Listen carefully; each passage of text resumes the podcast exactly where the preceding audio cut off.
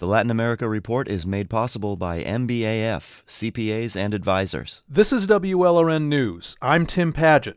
When it comes to the U.S. presidential election, the headline in Florida is Joe Biden's struggle with the critical Latino vote. A big reason for that is socialismo, that is, the fear mongering being stoked here that says Biden will turn the U.S. into a socialist regime like Cuba or Venezuela.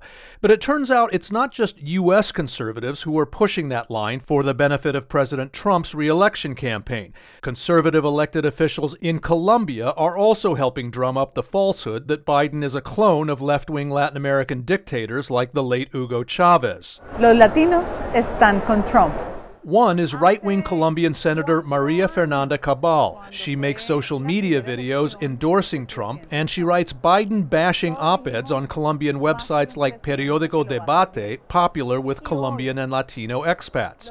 In one article, Cabal suggests Biden is benefiting from the COVID 19 pandemic because the virus, she writes, was hatched in communist China.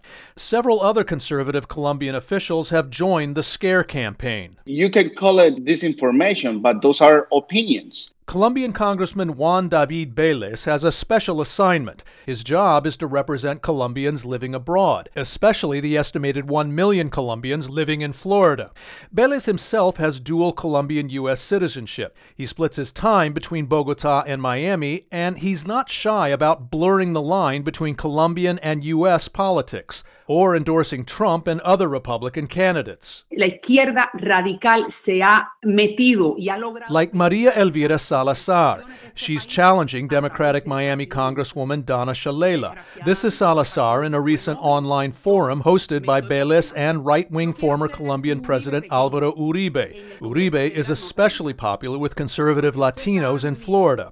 In her talk, Salazar says Biden and the Democrats have been taken over by the radical socialist left. Vélez and Uribe back her up. As Vélez told me, we understand that there is a risk to become socialist or communist, not only in countries of South America, but also in the United States. In a statement to WLRN, Shalala's campaign said she is disappointed that Salazar is pulling a page out of the Trump playbook by embracing foreign influence in our elections. Shalala also pointed out she has helped enact legislation punishing socialist dictators, including Venezuelan President Nicolas Maduro.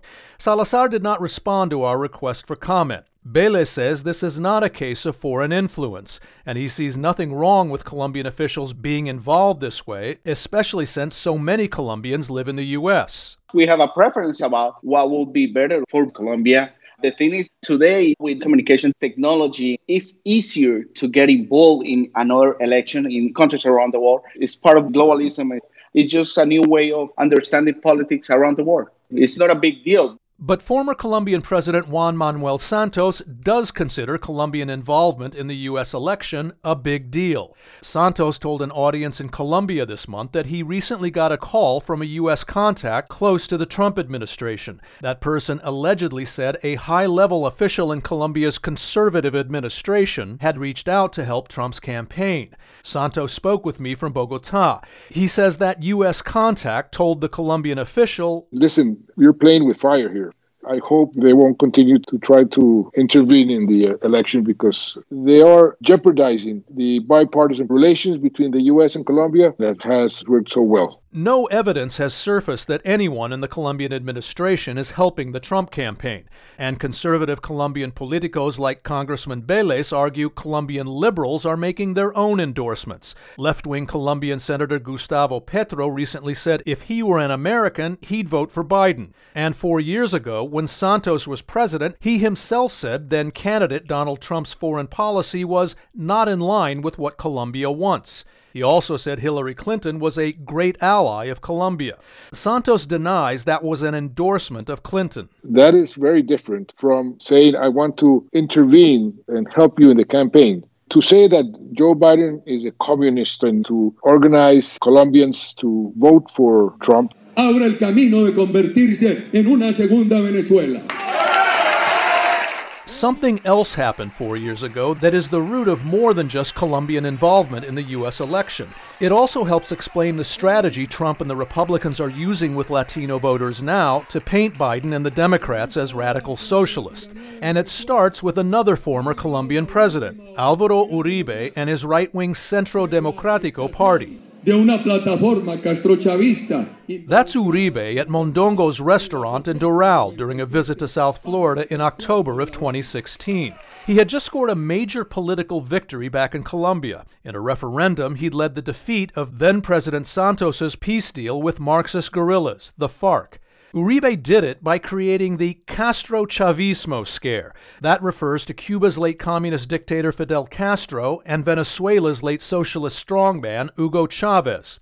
Uribe ominously warned Colombian voters that if they made this peace with the FARC, they'd be opening the door to Castro Chavismo. Castro Chavistas are going to take over Colombia and then you're going to lose your house and your kids and all these brouhaha. Juan Pablo Salas is a Colombian native and today is an expat political analyst in Sarasota. Colombia's Congress did later pass a peace package that ended the country's long civil war. But Salas cites Uribe's 2016 visit to Doral as the moment his Castro Chavismo blueprint was exported to the U.S. They were all sitting at the table and you know, looking at him as if he was the Messiah. Sitting with Uribe at Mondongo's were Miami Republican congressional leaders, including Senator Marco Rubio and Congressman Mario Diaz Balart, two conservative Colombian American community leaders who spoke with the Republican delegation that day confirmed this to WLRN. As Uribe whipped up the crowd of Latino expats, the Republicans became more and more convinced that Uribe's political tactics could work in Florida. They could accuse Democrats not just of being soft on Castro Chavismo, but of being part of it. Salas was also there. Alvaro Uribe really drove the ball the language they're using in Miami nowadays is a mirror of what happened in Colombia back in 2016 Beforehand, nobody would have ever attempted to accuse Joe Biden of being a communist agent. However, now it is a possibility and having success. Uribe could not be reached for comment. He was put under house arrest in Colombia last month and resigned his Senate seat. He's under investigation for involvement with right wing paramilitary death squads and for witness tampering in that case. He denies the accusations. Meanwhile, some Miami Dade County commissioners had hoped to rename a Miami street for Uribe this year. That now appears to be on hold. But Uribe's political methods remain very much alive here. I'm Tim Padgett in Miami. The Latin America Report is made possible by MBAF, CPAs and advisors.